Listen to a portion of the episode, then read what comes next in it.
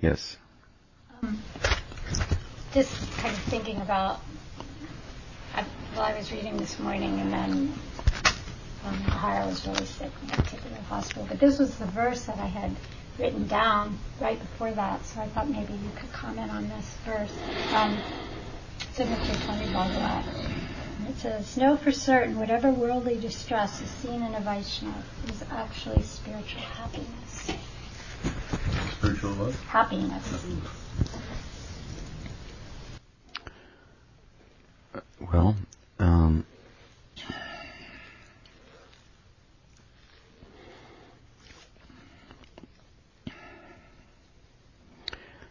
there's probably a couple of ways to think about that, but um,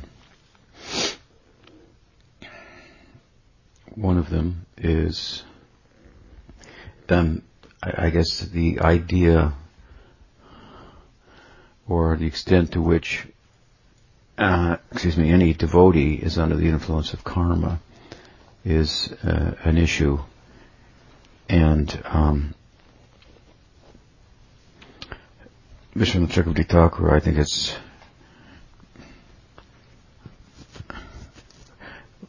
more or less an advocate of erring on the side of caution with regard to the emphasis on the efficacy of bhakti. Hmm.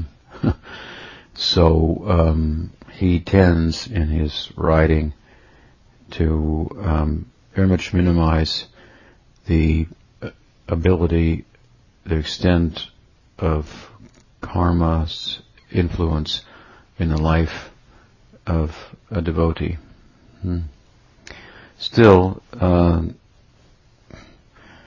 um, other commentators, Jiva Goswami, would be more conservative, and and there may that may somewhat also be due to uh, the circumstances. By the time Vishwanath Thakur was uh, commentating, commenting, excuse me, uh, the sampradaya was had been in place for you know for some time, and um, this idea of bhakti's efficacy um, is uh, was a bit of a you know something to sell, if you will. Jiva Goswami had to sell, rather new, as it would appear in the religious uh, environment, idea, um,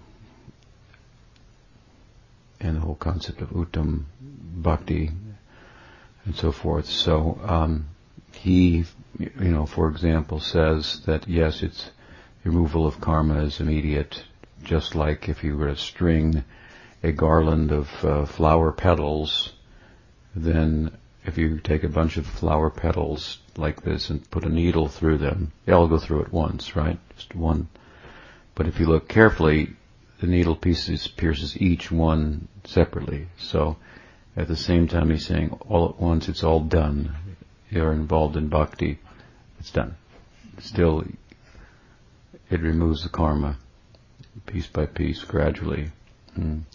He says in his, uh, uh, his commentary on Bhakti Rasamrita Sindhu that the, the aprarabdha is removed first. I mean, excuse me, the prabdha, the prabdha karma is removed first, and the aparabdha, aparabdha is removed later, based on verses of Bhagavatam which say um, that one who is chanting the holy name, third canto of Bhagavatam, uh, immediately becomes qualified to perform the um, duties of a Brahmin, such as Vedic sacrifices and so forth, which requires a certain karma within the Varnashram.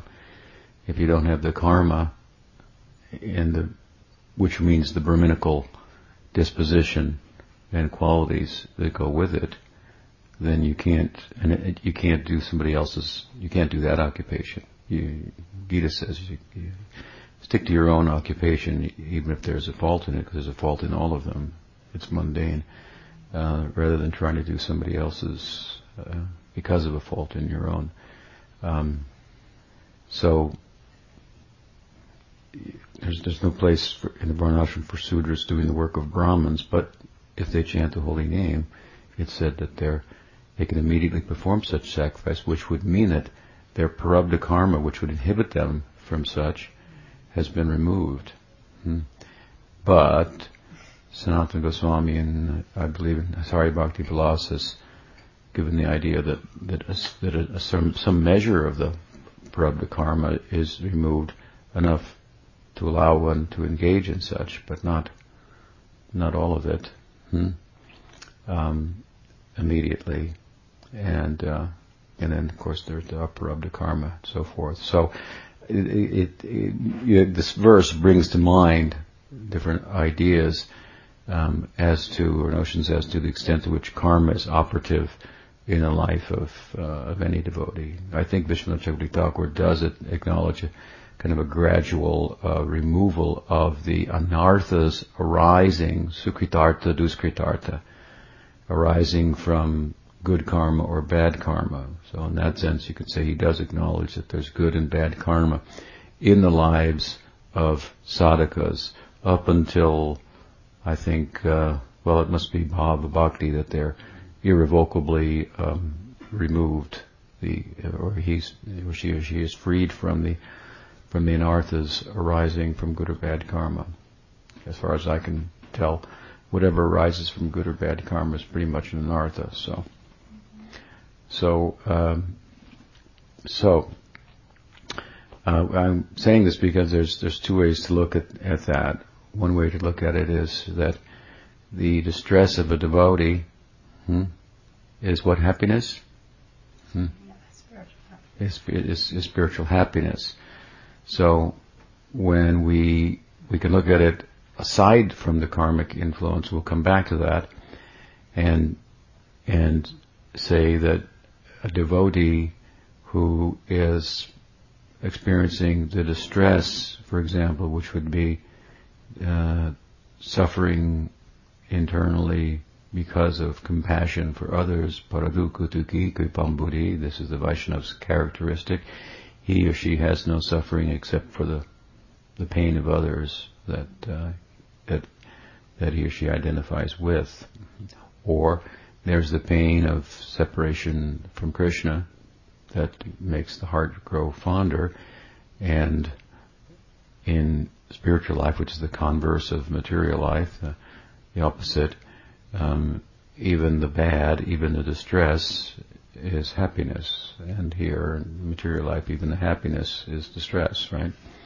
It's the beginning of distress because you you like something because you acquired it and you can't keep it, and it's in due course the very same thing is going to bring distress. Um, so there are also the, the, lives of great devotees, like the Pandavas is a, is a prominent example, who experienced a lot of distress in their lives. Hmm? But it was Shobhana karma. It is arrangement of Bhagwan, beautiful karma. Hmm? For the sake of Leela, teaching, as, as may be the case. So we shouldn't think, although the, the Pandavas were troubled, hmm? they were exiled, their, their house was burned, and so on and so forth, that they were uh, uh, not blissful. Hmm? So whatever happened to them is is is in the hands of Bhag, is the arrangement of Bhagawan, and it's happy, something like that. Um, so, in the highest sense of a devotee, whether we may see apparent happiness or distress in their life, but it's just the opposite of material life, where even happiness is distress, even the distress is happiness. It's the way in which Bhagawan is dealing with them. So you might look at it like that, like the full idea of a devotee. It can only be, I mean, what is the verse from Chaitanya Charitamrita I like to cite? Um, hmm? No.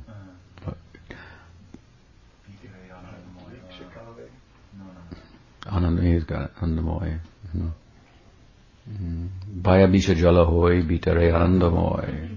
Krishna Radbhuta Charita the wonderful characteristic of prem is that it looks like poison on the outside, but it's blissful on the inside. So, uh, um, devotees like Chaitanya Mahaprabhu, well, uh, he's the best devotee you could find. He was weeping and wailing and even perspiring blood during the Ratha Yatra. Hmm? It's a horrible, yeah. it's a horrible. it's so it's so people could look at that and they have and said it doesn't look like something I'd want to do. Uh, uh, so on the outside it, it, looks disconcerting, but on the inside, Vitre Anandamai is full of um, spiritual uh, happiness. And then um, go back, if you will, to a lower um, standard where the, let's say the devotee is still influenced by karma. So then it's a philosophical uh, perspective that allows the karma, karmic influences that are exhausting themselves by playing themselves out in some, we would say, minimized form of what they should have been because of our uh, being under the influence of, of bhakti. And with that kind of philosophical outlook, Tate nukampam susamikshamana bhunani bhatma kritam vipakam ridvag vapube radam namaste jivete yo bhakti sade yo, yo mukti pade sadayamag sarvabhauma bhattacharya ki jai. That's the verse he tried to change. So, so it says that the devotee goes on tolerating hmm, the um, results of still of his karma and um, seeing them as kind of as kind of a blessing. He sees his enemies who cause him distress as agents through which the karma that he's due in a minimized form is coming now and retiring itself. So, if you if, every if you know I've got this much karma left and everybody that comes is lowering it, I'm, I'm happy. I'm, I'm, that's great. Let it. One has to have some strong standing in bhakti. Obviously, it has to be in like a nishta, strong standing in bhakti to be able to take that on, look at it philosophically, and be happy about it. Hmm? I would say, you know, take the pictures of your enemies and put them on your altar, worship them. Thank you very much for relieving me of this burden without plugging in and responding to it and perpetuating it and so forth. So I think there's kind of a philosophical happiness uh, that uh, in, in, in knowing, if you will, that to be the case, and then on the higher end, there's happiness in devotee's life that may appear outward, outwardly as distress because it's all in the context of uh, the play of Krishna. Does that help? Yeah. What else? Yes. What if you don't know where that stressor is coming from? It's coming from your past.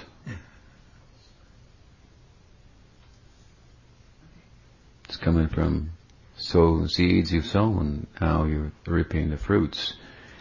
And you can say, maybe say you don't know what's coming, you don't know who to worship.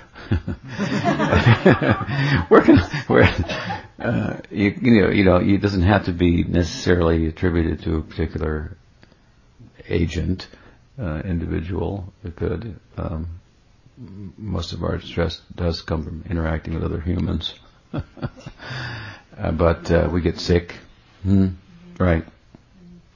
Not that we blame someone else necessarily, uh, um, and so forth. So uh, we don't have to attach uh, an, an, an external external agency to it, but we draw back to the idea that I am the agency, that I am you know, I've sown the seeds and now they've come in this way and, and, um, and to, you know, in the context of that, you take shelter of Krishna. Krishna's, um, um, bringing me closer to him. Some, somehow my karma has been mediated to some extent. It, it should have been, but it should have been worse. Uh, something like that uh, is a way to also think about how the prarabdha is minimized enough that you can participate. I mean, the karmic debt is such that I've given the example before of having a credit card debt where you, you've maxed out your cards and you're really only working just to pay the credit card debts and you have no, you know, you have no life of your own. You can't go to the movies. You gotta, every penny's gotta go to pay the, pay the card. It's something like that.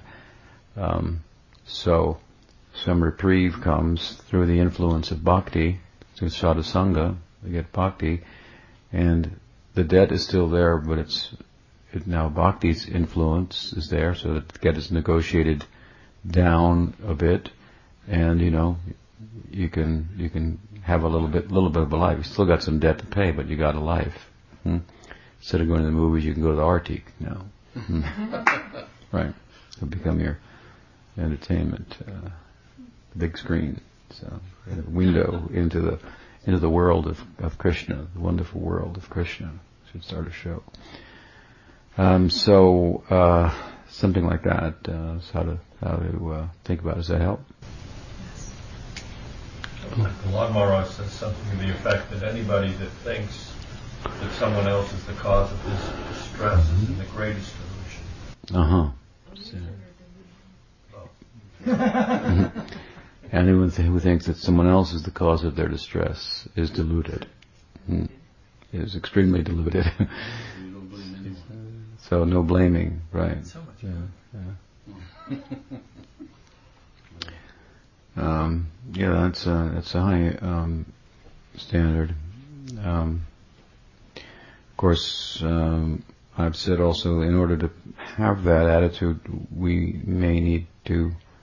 There's the two things you, you tolerate the your due, so to speak, coming as it does, often through other agents, um, but at the same time, we are mandated to create or look for a favorable environment. Hmm? So you need to create a favorable environment for your practice and tolerate it within that. Hmm? You may be tolerating something but not attending to the necessity, the mandate of creating a, fire, a favorable environment. So then you won't have the strength to tolerate. And part of that favorable environment that you create in order that you can tolerate, rather than just, well, I should tolerate this, what can I do? There's things that you can do that don't constitute not tolerating. And, and they involve creating a favorable environment, right? So that you might, in the context of creating in a favorable environment, also create some distance between those that are um, giving you a good exercise in tolerance. hmm?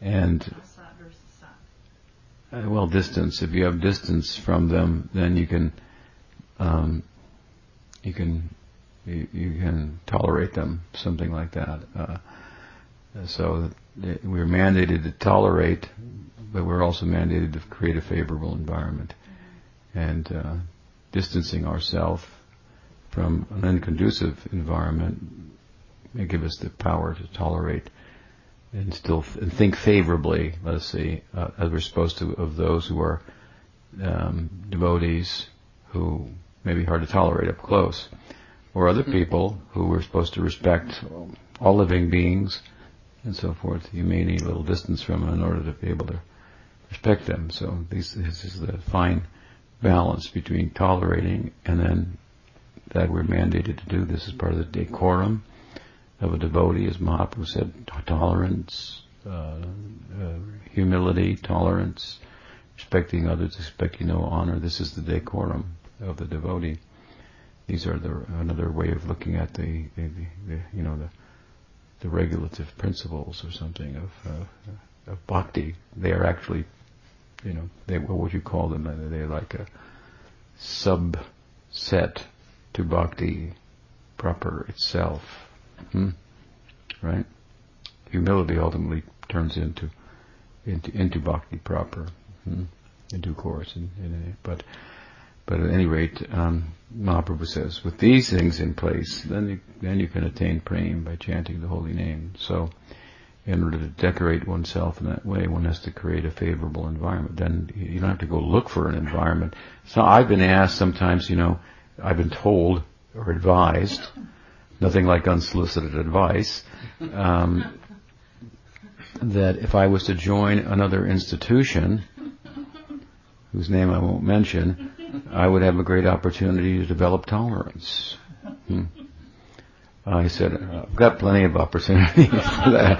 I don't need any extra opportunity to uh, develop tolerance. Uh, just knowing about that when I got a dog, it's giving me, a, it's helping me sometimes. So something like that. So you don't need to throw yourself into a an environment that is uh, intolerable and to say, therefore I should be able to tolerate it. But both things are there. Tolerate, you must, and create a favorable environment for your practice, you must. So. That helps. Okay, good. What else? Yes. Uh, so a lot of my college friends have started asking me things like, where'd you get your name and what's this necklace and what are you all about? And I was looking for some advice on what to say to them based on their backgrounds, because some of them are Christians, some of them are atheists, some are impersonalists, a lot of hippies there. just looking for what to talk about.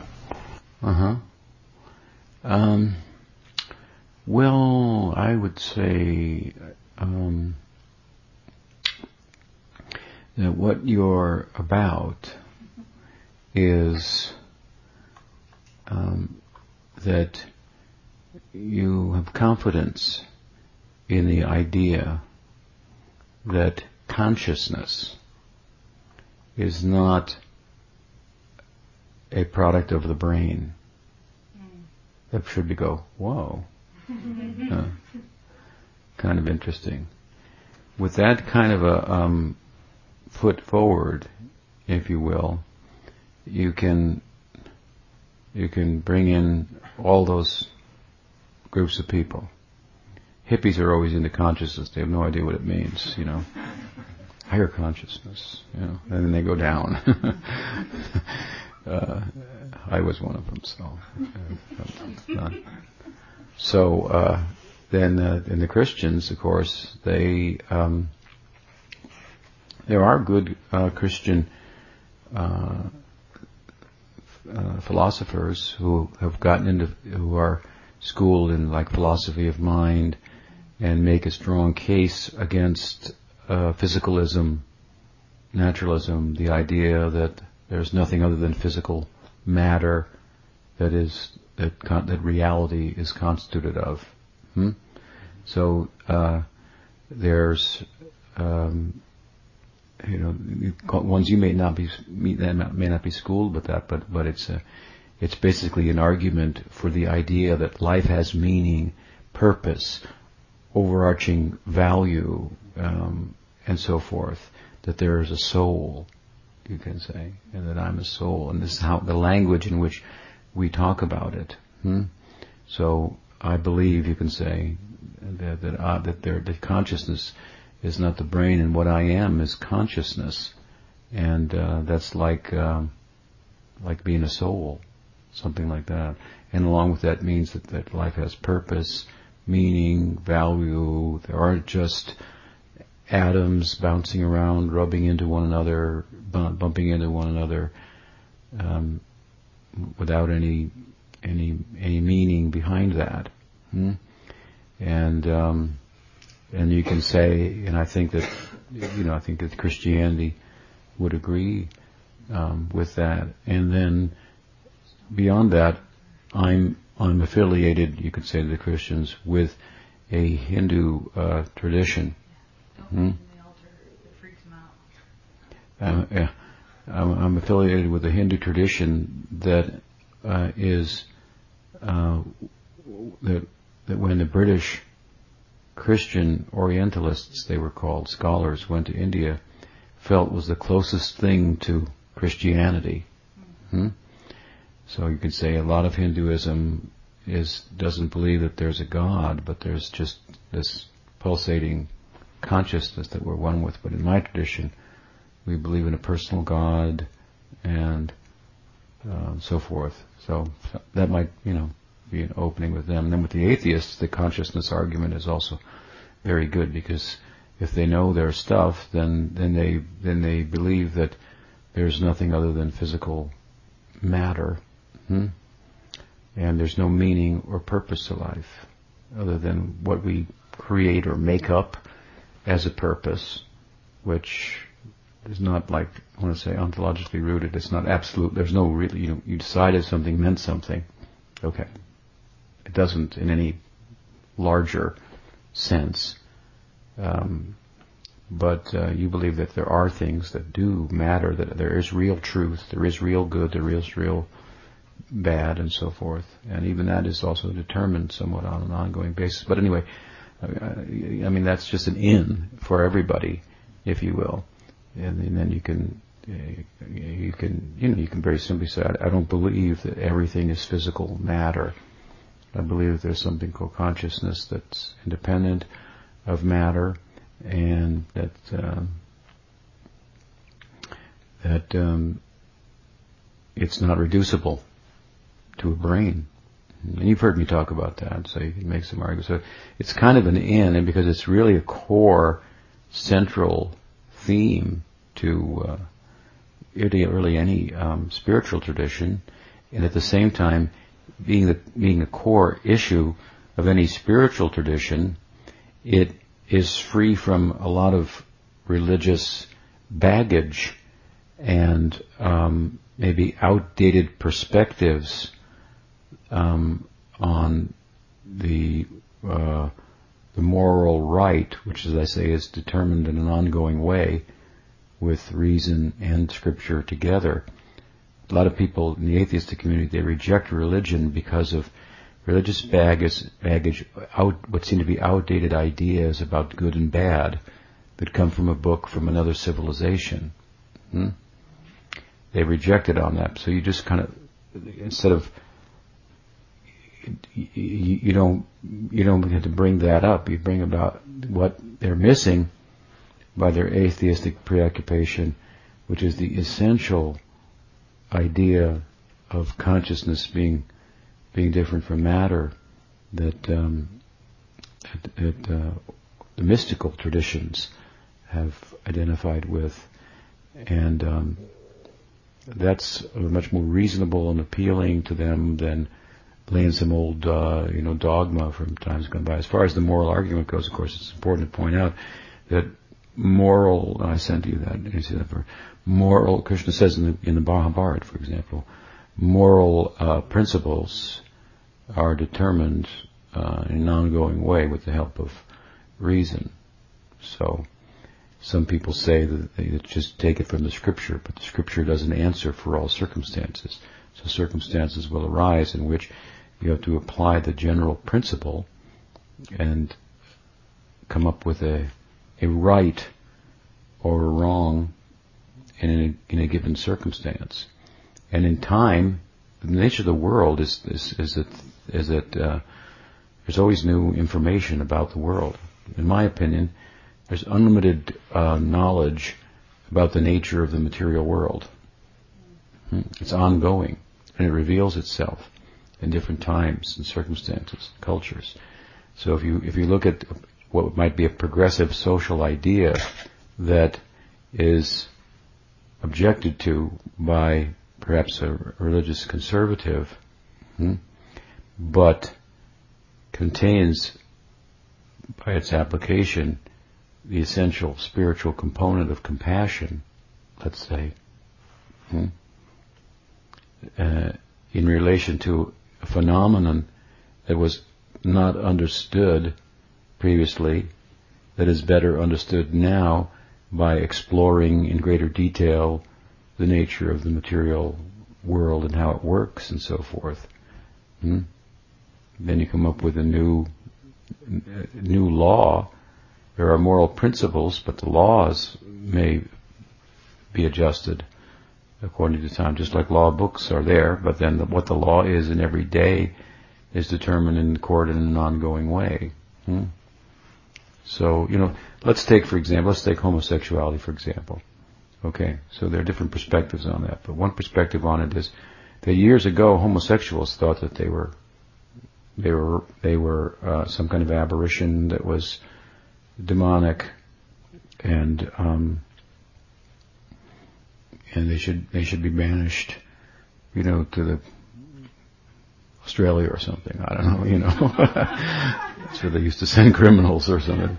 It's probably where probably got that idea that somebody was quoting, I mean, you were quoting the other day, but yeah, give them Prashant. So, uh, so if, if homosexuals themselves didn't understand the phenomenon and thought, for example, this is a choice I've made and I, I shouldn't be making it, it's wrong and so forth, to later to find out it wasn't a choice, but they're hardwired like that, and so on and so forth. There's new information that even they have arrived at. What to speak of other people who are viewing the phenomenon. Hmm? So that's like, in my opinion, that's knowledge that it's that it's not a choice. I mean, you know, you have this, choice, whether it's in this idea of what is it, nurture or nature. So is it nurture, something that's cho- that's chosen, and in in in a, in a, given environment, or is it nature that it that it's uh, an, um, that it's uh, an aspect of the, the natural varied order of the natural world, something like that. So it's not that there's not much of an argument about that anymore. If you say it's nurture, then the only way that you can say it is that somehow in the upbringing, in the earliest part, there was some some, some environmental influences that caught. You can't trace it out, but chose it, which is bad as being nur- natured, you know, rather than nurtured. It's not uh, a conscious choice then.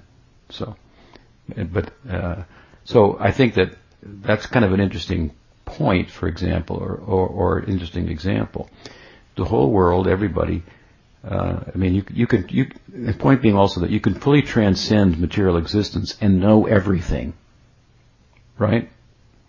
In other words, if you transcend something, you've gone above it. So you know it essentially. But the kind of knowing that we arrive at by transcending does not include detailed knowledge of every aspect of the thing that we transcended. Because if we had been preoccupied with that, we probably wouldn't have transcended it. hmm So there's an essential understanding of what is the nature of the Maya Shakti.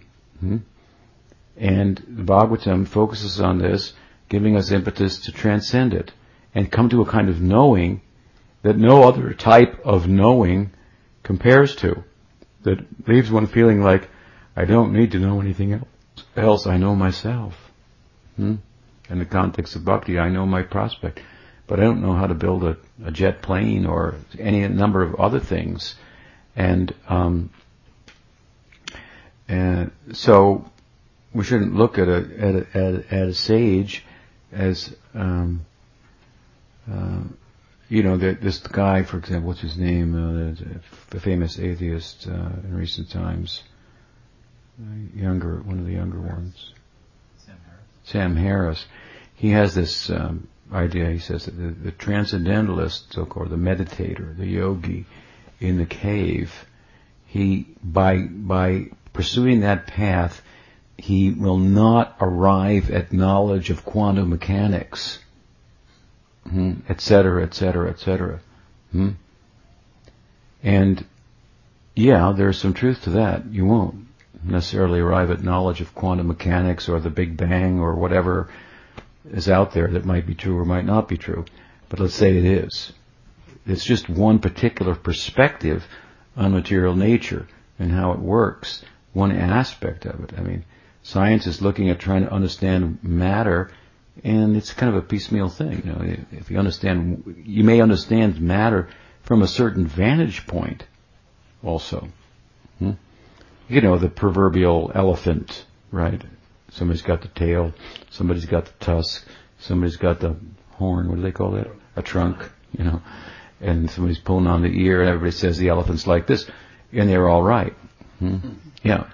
So by meditation, you know, you may say it's an elephant, and I'm moving on, you know, whatever. But you might not know exactly what the trunk feels like, or, or, or to be speared by the, you know, the tusk or something like that.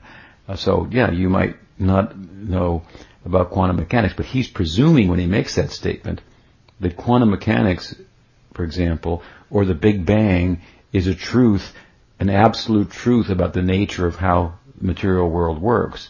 It may be a truth, it may not be a truth. Uh, some, it, it, may be more likely a partial truth and a, a, way of looking at it. I mean, from the Gaudiya perspective, of course, the Sankhya perspective, theistic Sankhya perspective, you can go to the moon, but it's all in your mind.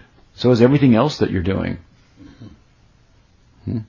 In other words, the the world that you're seeing and engaging in, the reason we see it as similar You see a tree, I see a tree, we say it's a tree because we're all looking at it through the human lens.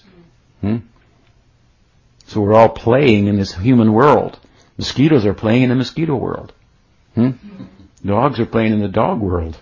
Hmm? Relative worlds. So really, it's a consciousness-driven world. There's something out there called matter, and it's a, it. But we are living in a perception of it, and you can never get at the virgin state of it. So. Yogis manipulate it. Hmm? So the yogis can manipulate it. Yeah, on some gross level. So maybe, so can maybe the, uh, the, the the scientists manipulate, but they're manipulating their perception of it. It's all. What was that? Did you backfire? so, so, so that's a very interesting idea. That that allows you, for example, to have Sukadev's perception that he reveals in the Bhagavatam as to you know the what the world is like in the fifth canto. Hmm? So if you get into Sukadev consciousness or, or the or the yogic perspective on the world that he was trying to explain, you can see it in that way. Hmm? So, um, so yeah, Sam, you know, Mr. Harris, uh, but you have a certain conclusion that you begin with that this is an absolute fact that the world works like this. It works like this in some pragmatic way. Uh, 60%, I think, two-thirds of our economy is run on the basis of quantum mechanic, quantum, quantum theory. Hmm? So you posit it with mathematics and so forth, this is what's happening, and then you, you turn it into a pragmatic result and you create this gizmo and that gadget and whatnot and so forth. And so you say, hey, this is pretty real, you know. But uh, all you're really doing is creating a, a pragmatic result for human convenience, human conscience, for human beings. How much does it pertain to other beings and their perception and, and, and so forth? So anyway, he has a premise that he begins with. Hmm? that um, that there's something that worth knowing that you won't know by by meditation. He said, you know, we, we mapped this guy's brain in meditation, and he was in a higher state of consciousness, this oneness thing, but he he had no idea what was going on. He didn't know that this neuron was firing and that neuron was firing and that. And I said when I heard that, when we Sam, you didn't know what was going on. you know, you got to get inside of his experience, and then he would say, "You don't know what you're talking about here." You know, yes, these neurons are firing, but you know, they're not creating my state as you assume, hmm? but they are the way in which my state plays itself out in relation to a brain that I'm identified with. So it works. It could equally work both ways, not equally, but more so the other way. In other words. Yes, it's a given. In, other words, the correlation between brain st- conditions and states of mind, for example, is a given in our philosophy. It's a huge find in science. Look at look at the correlation between brain and mind, and then from that to say, therefore, mind is really the brain. We we we already accept that there's a correlation between the brain and the mind, like there is between a glove and a hand, mm. right? But we don't think that, that the hand is, is, is a product of the glove. right? So we, we say that we are embodied and we've, and this, this consciousness is, ref, is reflecting, um, on subtle matter as it, as subtle matter has the capacity to, to reflect consciousness. And out of that comes the physical matter and so on and so forth. So it's, it's a given that conscious states of consciousness are going to have a corresponding physical um, expression. Hmm? So, at any rate, point being, the transcendentalist can arrive at a kind of knowing that is is is comprehensive in that in that the purpose of knowing there's a purpose to knowing. What is the purpose? What do you want by knowing? People are gathering knowledge. What do they want to arrive at? Just a head full of thoughts and information? No. It, it, what is the value of knowledge without a practical application of it? The purpose of knowledge is to is is that now you can apply yourself in an informed way. And so, what do you want? You want to be happy. That's pretty simple. That's what you you want. You want to be happy. You want to be free from misconceptions, from doubts, whatever. Uh, uh, but and basically, there's a good argument that, that everybody's moving for the purpose of being happy, and so there's a kind of knowledge by which you can know that there's a happiness that is inherent in your being, Atmananda, hmm, that constitutes, in one sense, freedom from the problems that the physical and, and, psychological and biological self is subject to, like death, hmm? like old age, like disease, and so forth. So there's a huge relief in knowing that. If you knew today by experience, hmm, as you that you were never going to die, and that that everything that was happening to your body was not happening to you. You know it theoretically, and sometimes you get some experience. But if you knew, I mean, you'd be pretty, pretty relaxed there, pretty happy, right? Mm-hmm. You'd have no worries.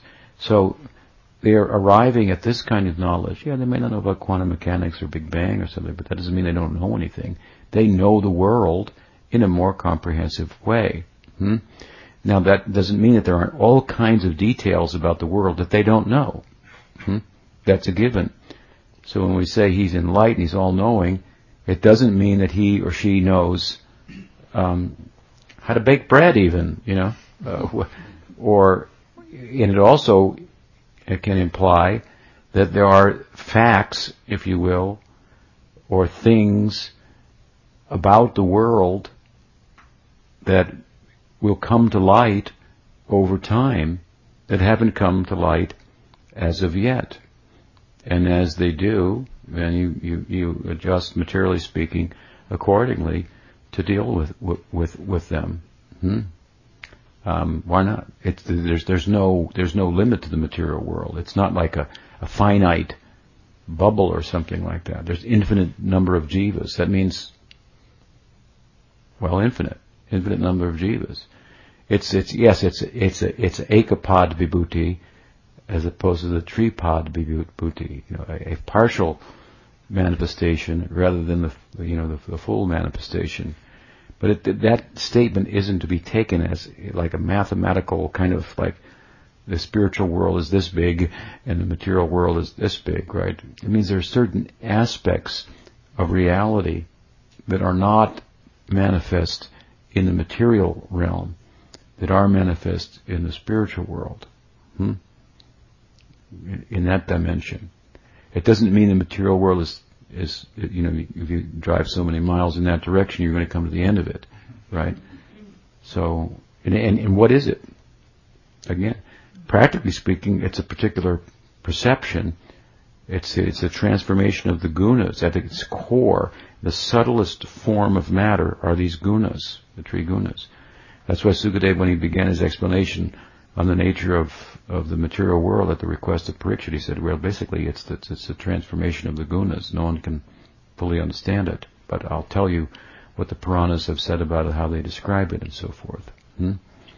So, so there's uh, there, there new, new there's new information that you could have. Then you can, and on the basis of that about the world, moral principles can, moral laws can change. Hmm? Let's take another example. Let's say, you know, there is, um, just in a practical sense, there are uh, so many trees on Earth that it's nobody ever had to deal with a, a ethical or moral concern about cutting down a tree in order to you know build a house or something like that. Now it's different, right? One can argue that there that a lot of trees have been cut down. We built a lot of you know parking lots, right? Hmm? well, and then uh, and and now um, it's a moral issue, an ethical issue uh, of concern, whether, how, how many, under what conditions to cut down trees. Obviously, thousands of years ago, it wasn't an issue because you didn't have chainsaws either, and it was harder to cut them down in the first place. You didn't have big tractors and and and, and so on and so forth, and there was plenty of them, and it wasn't uh, you know say say an environmental crisis or something like that. If you you look at it from that angle, a vision. So there's a new a new conditions, hmm? and there's new knowledge too. Because prior to the industrial civilization, you could say there wasn't the knowledge of what would happen to the atmosphere if you had this many less trees. Until it happens. Now there's new knowledge that comes, right? Hmm? So it's not like the sages of yore.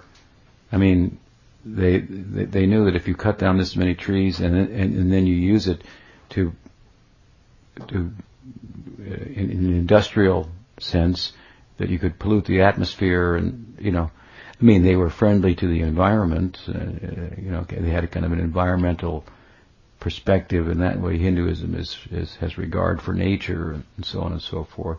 You could argue it never would have gone in that way under that uh, if that perspective prevailed or something like that. But it has, and so now we're finding out things that we wouldn't know otherwise. It means new knowledge is emerging in the world. So now there are new new new laws how to think about it, and um, so so uh, such is the nature of of the world.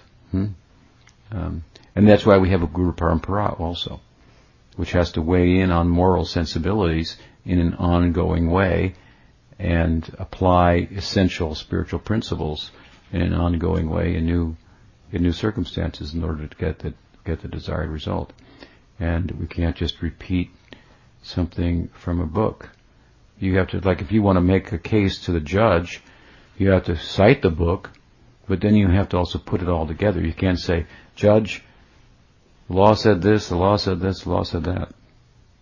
You're saying, therefore, I think, because of this, because of that, because of those circumstances, and this circumstance, and so forth. So you can't, it's just not a, a, a memory thing, hmm? you know, a parrot, parroting the teachings. There has to be some yukti, some some reasoning hmm, as to what is the essential spiritual truth and its application in an ongoing way in every instance. And the same holds true on a lower level with the moral law. Hmm? So as much as there's Shastra Yukti with regard to determining the yukti means reasoning. So reasoning based on shastra. So you take the shastra then you reason about it according to time and the circumstance and so forth, and you arrive at a dynamic application of it. Hmm? So I guess I say the same thing holds with the moral principles. You can't you can't argue for one and not the other. Hmm? Um, I mean, the moral life is some type of underpinning, if you will, of a, of the spiritual life. Hmm? So important. That help? Hell, I mean, who asked a question? yeah, well, we go. Okay, tell that to tell that to them. Good luck. Some follow up. You want to more, say, say something else? You want to say something? I guess also what about impersonalism? How to address that? How do we address that? Yeah.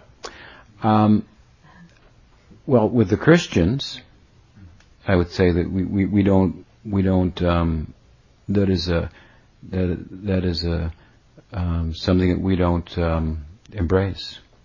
They're fine with that. They like that. Um, the hippies, they could be kind of impersonalist. The way I would so the way I would address that with them, let us say maybe they have some idea about spirituality. They think they do, and it's all one you know, kind of they could come at you with that. It's all one and so forth. Then what I would do is I would um, I would emphasize love. That's a pretty popular topic among the. Give them a hug, and say say that um, in order to love, hmm, there has to be two. The two have to be one. So then you present this idea about a dynamic oneness rather than a static oneness where all the many are really the one, and you take off the covering that makes us difference, and we are all just one big pulsating one. Um, our idea is that the one or the many actually exist independent of the individuality that's created by bodily configurations. Each Atma is individual and can become one in a loving sense, like I become one with you, I love you and I are one. But uh, love for it to be really to uh, flourish, to, to really exist, requires two as much as it requires one. So unity and diversity is what we advocate, rather than just unity. We advocate a spiritual unity, a oneness that doesn't do away with diversity. It does away with false diversity uh, created by uh, um, the material mind and senses. So, I, I mean, my point is that a doctrine of impersonalism is a doctrine of knowledge. Hmm? There's an Atma. The Atma is, is one with Brahman. We even say that the Atma is Brahman, one with Brahman in some respects. But to take that to an extreme, absolutely one, hmm? there's philosophical problems with that. Hmm? How could the one become deluded? Hmm? For example. But there's also, it's also more appealing, I think, to have a dynamic sense of oneness. As far as the atheists go, if you can get them to accept Brahman, you're doing good, you know. You don't have to worry, then that's a, yeah, uh, yes. So, then you go on from there. Does that help? Yeah. Yes. Um, I was thinking how you were talking about uh, material world's always expanding and always revealing herself. Um, and it kind of reminded me of how the Swarup Shakti is kind of always expanding to glorify Bhakti and kind of like in a shadow. Way. To facilitate Krishna. Yeah, like a shadow way in this world, kind of like Maya's always expanding, kind of to showcase Bhakti in new ways. Um, Maya's expanding to showcase Bhakti in new ways. Well, like how the Guru, the Vaishnav, in each um, as more is revealed about the world or as things change, it just kind of glorifies Bhakti and her dynamic nature to always kind of like. So he likes to go to the likes to go to the Mahabhagavata perspective. Material nature is a maidservant, right, of the bride of Bhakti, right? That's true. Yeah, you could look at it like that. Hmm? Yes. I had a question about sometimes I don't really remember in which scripture, but sometimes we hear that when Mahaprabhu is on the planet, and I think Krishna as well as uh, Lord Ram, um, that when they leave the planet, it empties out the entire universe. and I was just always wondering how does that play out? How does that work? Yeah. Yeah, there are some statements like that. Everyone was liberated when Ram was here, or something like that. Um, I think that um,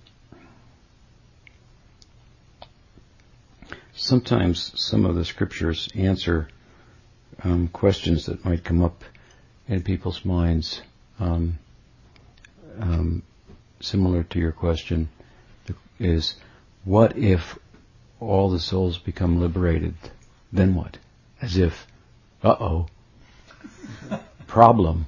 Maybe we shouldn't, you know, go down this path. Maybe I should stay here so the world can continue to be. you know, I don't know what the logic of that is, but sometimes it's expressed as a concern.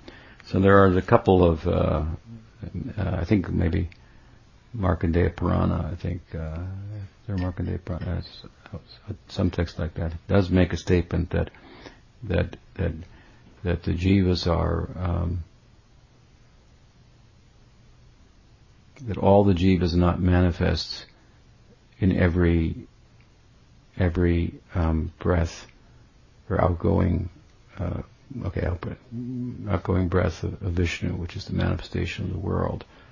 Uh, some of them remain in him, something like that, and come out in another one. So, or he creates another one and, and fills it up. But there's we know there's no creation of the jiva. So these are answers for people who need like a simple answer. Oh, okay. If there's any, he's always creating more. Hmm? So sometimes the Puranas will say things like this for simple-minded people to get them over a hurdle rather than giving them a full explanation. Uh, and the scriptures will make statements that are, um, I suppose, uh, um,